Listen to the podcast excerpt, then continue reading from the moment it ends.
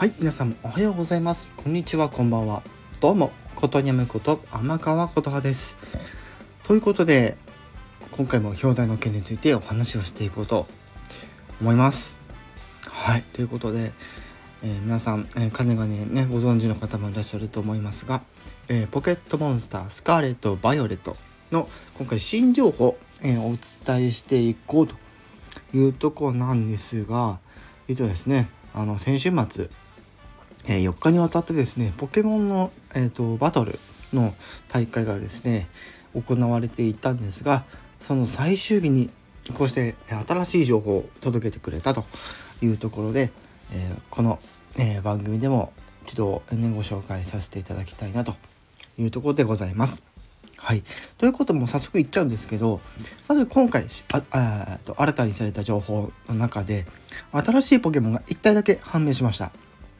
それが元トカゲというポケモンです。見た目はですねあのぜひあの映像とかで確認していただけたらなと思うんですがちょっと雰囲気としてあの伝説のポケモンの、え未来度にちょっと似た姿だなっていうのがちょっと、え見た印象としてあってタイプとしてはあのこれも映像でわかるんですけどドラゴンノーマルのタイプになってましてなんかちょっとこう本当にあのケモンの名前の通りトカゲのような姿をしたポケモンになってます。はい。はい。で今回はその他にも新しい技だったりとか新しい道具についても映像の方で確認ができまして、えーその中でもね今回ちょっと、えー要約させていただきますのでちょっとい一部しかご紹介しないんですけど、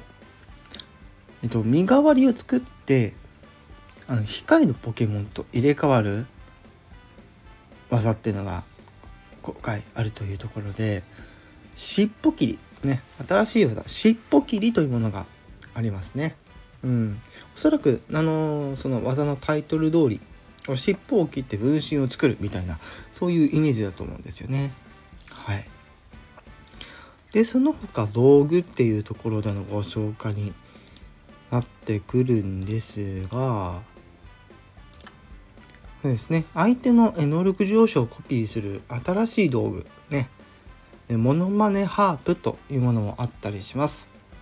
はい、その他の情報に関しましては、公式サイトおよび、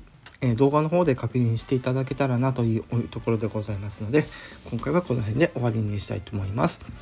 ポケットモンスタースカーレット・バイオレットは、今年の11月の18日発売予定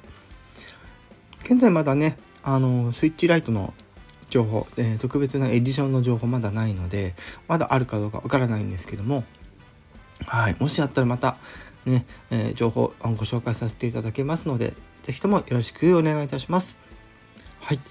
ということで、えー概要欄にもろもろ URL 貼っておきますので今後も是非、えー皆さんと一緒にポケモンの最新作の情報を追っていきたいと思います。以上、えーことにやむこと天川琴葉でした。